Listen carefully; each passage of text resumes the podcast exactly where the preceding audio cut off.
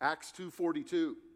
And they devoted themselves to the apostles' teaching and the fellowship, to the breaking of bread and the prayers, and awe came upon every soul.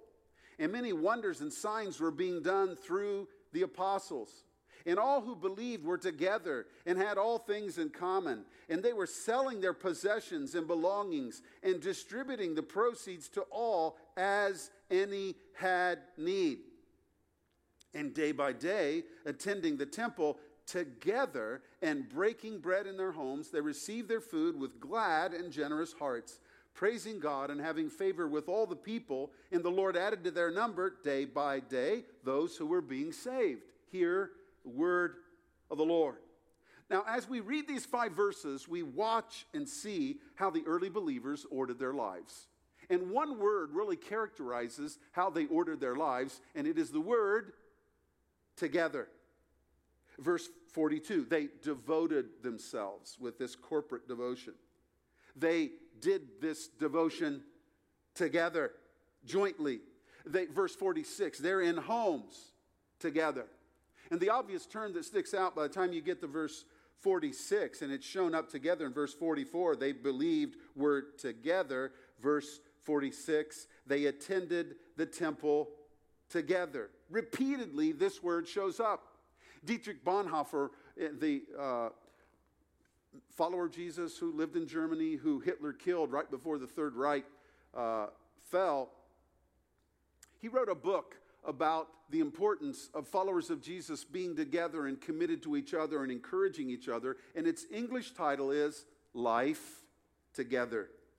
And in it, he has this sentence, among others The physical presence of other Christians is a source of incomparable joy and strength to the believer. End of quote. The physical presence, he argues. So here's the model. What is Christianity, Eric? It's a dynamic people movement experienced together in union with Christ and each other. Now, the second stone we want to put down here is the practice of New Testament Christianity is a simultaneous participation with Jesus Christ and with each other. The practice of New Testament Christianity is a simultaneous participation with Jesus Christ and with each other. Come with me to 1 Corinthians chapter 10 and verse 16. He uses a term that we just saw in this passage, Acts 2:42, and they devoted themselves to the apostles' teaching and the fellowship. There's the word. Now, this is uh, an English word that represents a Greek word, and, and all of us, we, we know two or three Greek words. You know, Agape, that's the word for love. Uh, here is another one of those words that we've heard of before koinonia, fellowship. And they devoted themselves to the apostles' teaching and the fellowship. That word, koinonia, shows up in 1 Corinthians 10 16. He's, talk, he's calling them away from following idols, God's substitutes, and he uses what we share in Jesus Christ as our unique Lord in the experience of the Lord's table to call them away from idols. 1 Corinthians 10 16. The cup of blessing that we bless, is it not a participation in the blood of Christ? The bread that we break, is it not a participation in the body of Christ? There's our word twice participation. And it's a word for fellowship, it's the koinonia word. Participation. It's about a shared experience. It's about a fellowship that's centering and orbiting around Jesus Christ. One of the things I lament about COVID is how we now have to try to serve the Lord's table. I love it when we pass out the elements. There's something about taking that tray and handing it to the person next to us. There's a union, a share. It's like, hey, this is what we share in common Jesus Christ, his death on our behalf, yielding his body on the cross, his resurrection, his broken body, his shed blood. And, and when, we, when we share that, there's a sense in which even the passing of the elements uh, it, it is an emblem of our shared experience. And he uses the term participation. We are participating together in this glory of knowing Jesus. This is a dual and simultaneous participation with Jesus, but it's also with each other. And Paul is accenting that. Now, John accents the same point in 1 John chapter 1. 1 John chapter 1. In his introduction, he says this in verse 3 that what that which we have seen and heard we proclaim to you so that you too may have fellowship with us. And indeed here's our word again our fellowship is with the father and with his son jesus christ. Here, there's a sense in which John fillets the concept of fellowship and lays it right there in front of us.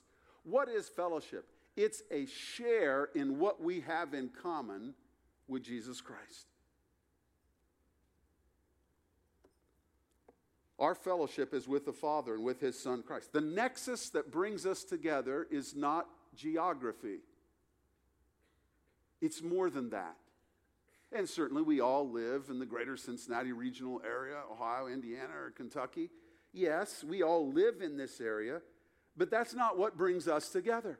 The nexus of what brings us together, around which we orbit, is what we share in common in Jesus Christ. Our fellowship is with the Father and with His Son. Believe it or not, the affinity magnet that brings us together is not UK basketball. It's not other themes that are a locus to bring people together. It's Jesus Christ. I would not know you. We would not know each other. We would not be related like this if it wasn't for our common faith in the person of Jesus Christ. He who is who brings us together. Our fellowship is with the Father and with his Son Jesus. What binds us together is our relatedness to Jesus. He's the center of our union. Practice of New Testament Christianity is simultaneously participation with Jesus Christ and with each other. Now, the third stone I want to put down is in Hebrews 10, the passage read before us this morning by the Grinstead ladies. It's a common passage, we, it's familiar to our ears. Hebrews 10, 19 through 25. It's the classic, well known passage. The central exhortation is let us consider how to stir one another to love and good works. Hebrews 10 24. Notice the vocabulary in that cluster it's together, it's one another, it's a stimulus on, a stirring on. Christianity is about others. Something happens when God's people gather together in person. When we get together, something happens, and that something is very beautiful. It's called love and good works. It becomes a stimulus onto love and good works. What have we gone through now? Three rounds of stimulus checks, they're called. Uh, they're trying to stimulate the economy, trying to keep the economy up on the rails, to stimulate it. Well, the author of the book of Hebrews is arguing when we come together, something happens and it's a stimulus. It keeps up on the rails love and good works. Something happens when we get together. If you would argue, why are those people committed to re- resolve to continue in love? Why do they sustain a commitment to good works? Where did that come from? According to the author of the book of Hebrews, it comes from this gathering together as a catalyst that the outgrowth of what happens is a stimulus onto love and good works. Now, here's the corollary in the absence of getting together, such stimulus does not come. Now, a habit had broken out in the book of Hebrews, as is the habit of some. New habits. Now, habits can be good or habits can be bad. This new habit was not good. Do not forsake the assemblings of yourself together. And here's the phrase as is the habit of some. Now, in their case, persecution and pressure beat against them, and so they began to wither away. It's why he will go on to say in his culminating chapter, in chapter 13, verse 1, let brotherly love continue. Stay at it. Keep going. That's the message of the whole book.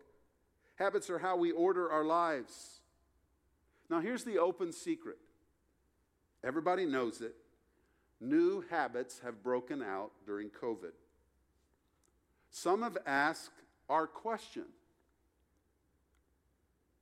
Can we do without assembling with God's people? Some have answered the question you know, we can do without assembling with God's people. Now, what is the answer to the question? Can we do without uh, assembling with God's people? The answer is very clear from Scripture, and it's this No, we cannot do without assembling with God's people. Christianity is a team sport, not a solo sport. It's not something you do by yourself, it's something you do with others. Growing up as a boy, I had no brothers. I had an older sister and a younger sister and loved sports. And on Sundays, I, I, could only stand to watch a little bit of NFL football, and then I was just filled with zeal. And I had a little football, and it was about the size of my fi- fist, and uh, I'd go out in the backyard and play football. I was the hiker, I was the quarterback. And I would narrate, and I would pitch to myself as a running back, and I would throw to myself as a wide receiver and heroic defensive plays were announced as I was hit and then would fall in the backyard. Now, whatever that was, that was not football. That was lame because football is a team sport. It is the coordination of a group of people on a mission together to accomplish ends whatever that was, that was not a. D.L. Moody on a cold night in Chicago was next to a potbelly stove in a gathering of people, and somebody recognized him. This is a preacher from about 140 years ago. And he's standing there, and the guy came up to him indignantly and said, Hey, Moody, I'm a Christian, and I don't need to go to church. Moody didn't say anything he was close to the poker in the front door on that potbelly stove, and he got the poker and he opened the stove out and he jammed it in the coals. And he flicked out an ember that fell right at their feet. He closed the door and he put that poker down and he just stared at the ember. And it was white hot. And then it got red. And then it got pink. And then it began to get gray as it gave off smoke. And it wasn't too long before that ember that moments ago was red hot in the bed of that potbelly stove was sitting there cold and indifferent on the floor. And Moody's interlocutor slithered away with no words being said. Moody was just an earthy guy, a common guy, and he said, Well, that, that's the way I'll handle that. That was a good approach. Disengagement from gathering together is often a prelude to decoupling from following Christ. And, and let's not sit here and pretend that nobody walks away and that this never happens. That's not true. Disengagement from gathering together is often a prelude to decoupling from following Christ. You say, Eric, where'd you get that? Well, from watching the last 36 years of pastoral ministry.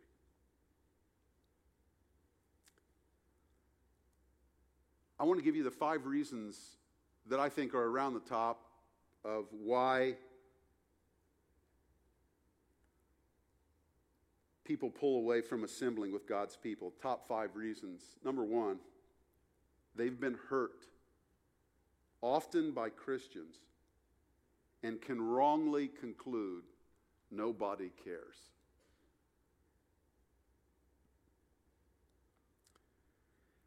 Now, some of you have known each other for a long time. It's one of the glories of Calvary. It also means if you're brand spanking new, you don't know all the history that everybody else knows. And um, I hope you're still reaching for new folks who are visiting because new folks are still visiting with us. I took another picture this morning to show our staff at our staff meeting and asked them for the third time what their name was. You know, that, that's probably why. That's, I should have put that down as, you know, they've told the pastor their name for six times. He can't remember it, so they just give up and go someplace else, you know. But thank you, Daryl. That was my best attempt.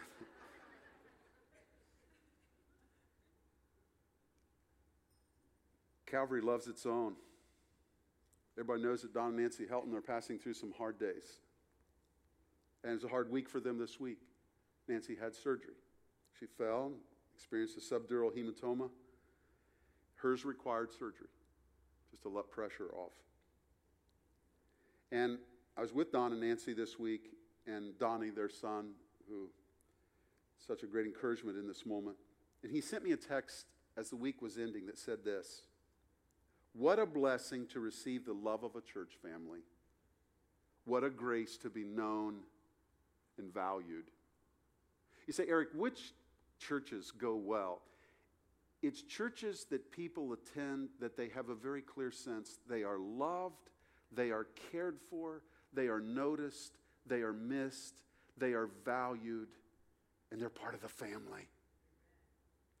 Secondly, people begin to drop out because they're discouraged. They may be facing what uh, St. John of the Cross called the long, dark night of the soul. You say, Eric, that's right where I am. You get discouraged, you get in a dark place, and you can begin to withdraw.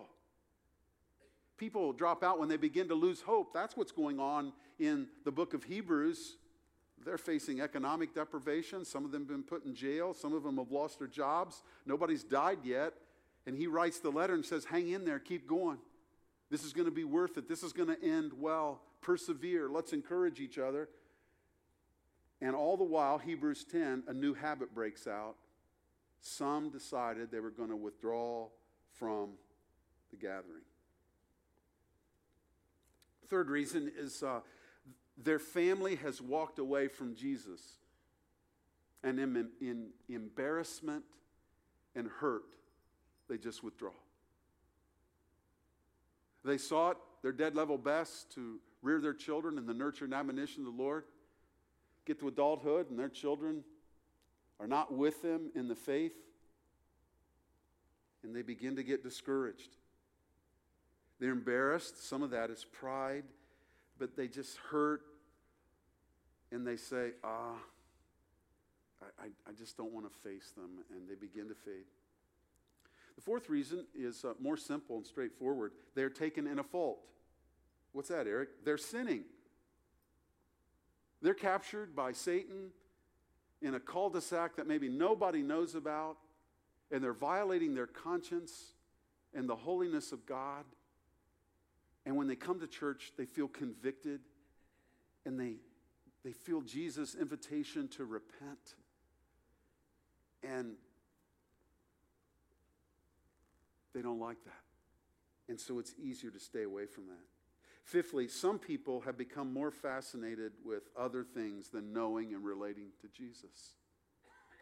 And so they just chase those fascinating things on the weekend. In, in that sense, in a pop culture phrase, you could say they were uh, what is called born again pagans. They've been birthed back into a life that uh, is apart from the things of our Lord. Disengagement from gathering together is often a prelude to discoupling, to a decoupling from following Christ. By the way, I hope you with me watch out for folks. Don't, are we not our brother's keeper? Remember that question? Don't give the answer old Cain gave. Now, you know, what's that? What's my brother's life have to do with me? Of course, he was hiding his own sin. But, uh, am I my brother's keeper? You know what? Yes, you are. You are your brother's keeper. And so, are you, do you watch out for folks? I've watched some of you. I'm, I, I just am so pleased with you. You, as soon as the service is over, you ping for visitors, you ping for people you love, you gather prayer requests. You come on a mission on Sunday to be an encouragement and to pour grace on things, to love others. It's worth its weight in gold and how people relate.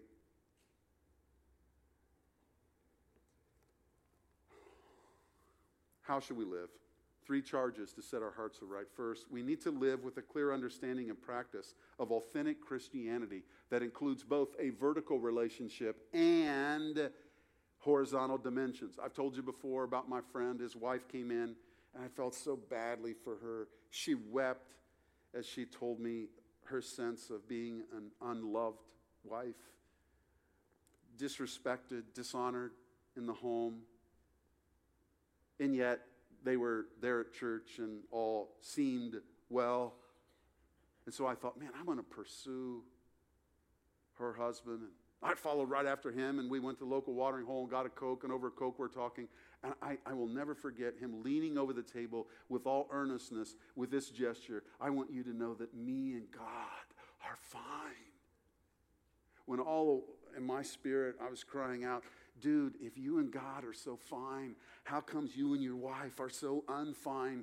Because New Testament authentic Christianity has, when we are related to God in a right way, it shapes how we relate to others, beginning with those closest to us. Now, uh, there's even a church in the Midwest that's made a big deal, and it's a great deal out of uh, championing this notion of being a vertical church. We're a vertical church. We're a church that stresses the importance of relatedness to God. Who would not want to have that stress?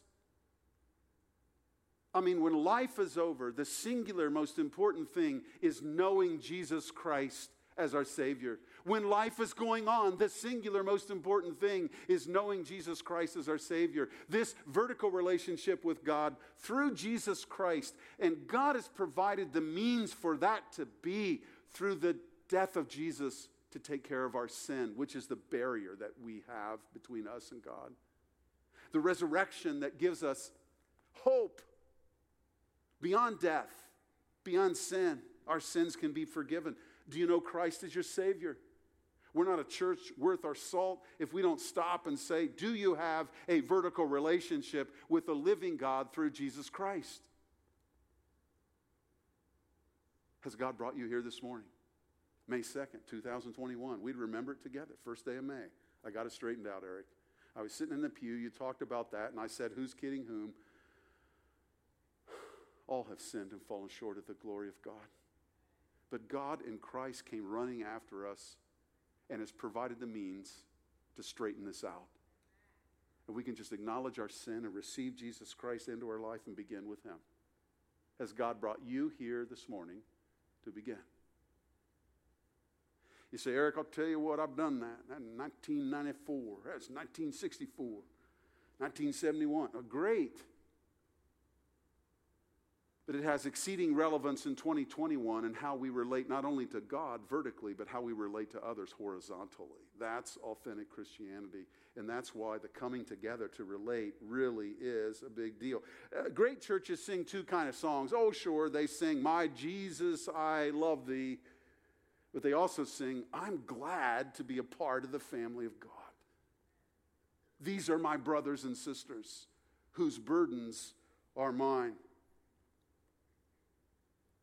Now, I'm not a hero and I'm a sinner and in need of the grace of God, but I didn't sleep very well last night because someone I love had open heart surgery last Tuesday, didn't get out of intensive care, and they intubated her yesterday, and she's not doing well. And her burdens are mine because I love her and she loves me. I worked with her for 20 years. And uh, I care for her.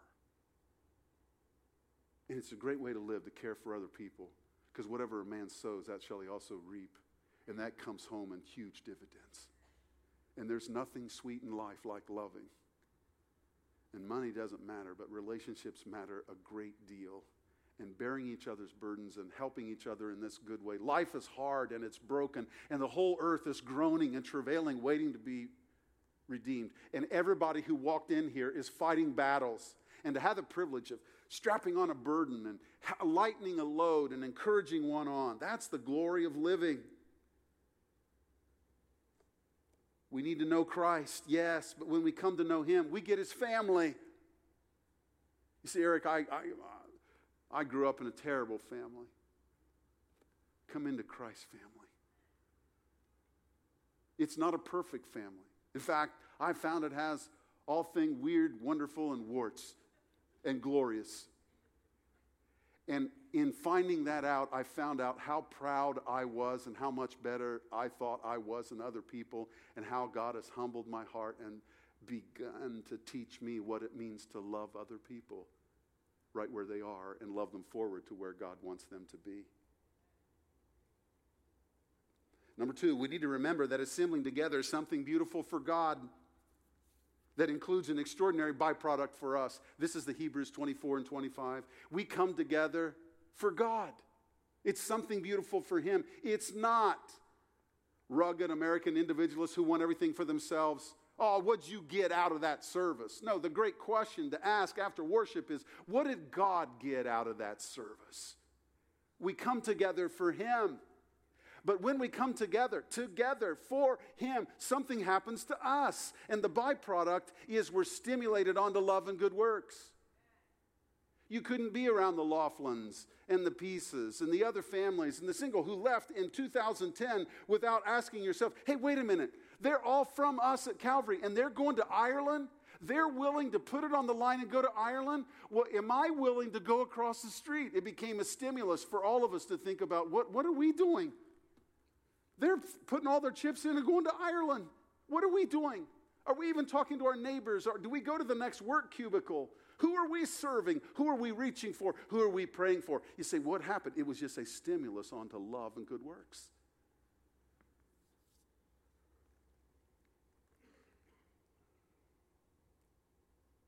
Some who struggle with Parkinson's benefit along the way from surgical procedure called deep brain stimulation. And it will amazingly, tragically only temporarily, turn the symptoms completely around, in some cases, in particular persons with particular kinds of Parkinson's. And it's one thing before surgery, and it's one thing after surgery, and the tremors and the shakes are gone for a season, and it's glorious. You say, What happened? They had deep brain stimulation surgery. Well, in the same way, our gathering for worship is to be a deep heart stimulation on to love and good works. See, what happened to those people? I saw them coming out of the building. They beeline for that next person they could love. They beeline for that next good work. What happened to them? It was the catalyst of the coming together of the people of God. That's the byproduct. Finally, as the cultural tide rises against gospel Christianity, we need more assembly with God's people rather than less. Hebrews 10:25 Don't neglect to meet together. A new habit broke out just right at the wrong time.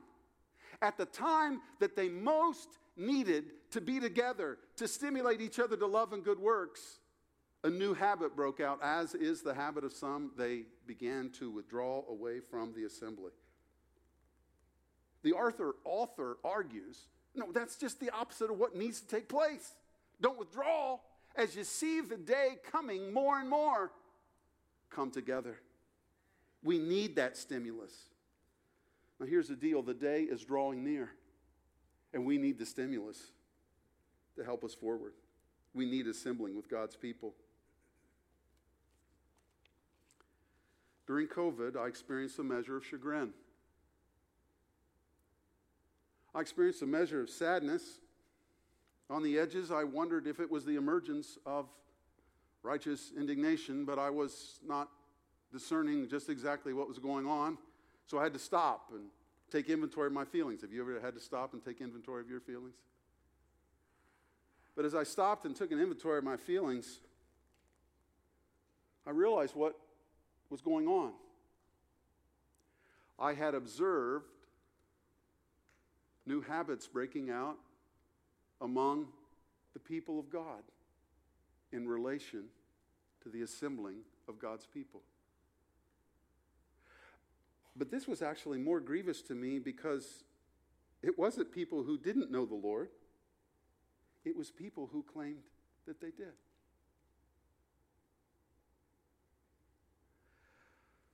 What will be left of our resolve to Christ and our commitment to his people when COVID is over. Are we all just play acting on Sundays? Or is this something real and tangible and dynamic and a God ordained catalyst to keep us going forward in support of each other with all of our might? Now let's pray. Father, what are you saying to us this morning? Father, for anyone who is here this morning who has not a vertical relationship with you, do in their heart in this moment, right now, what you did to Lydia when it was described. You opened her heart and she believed.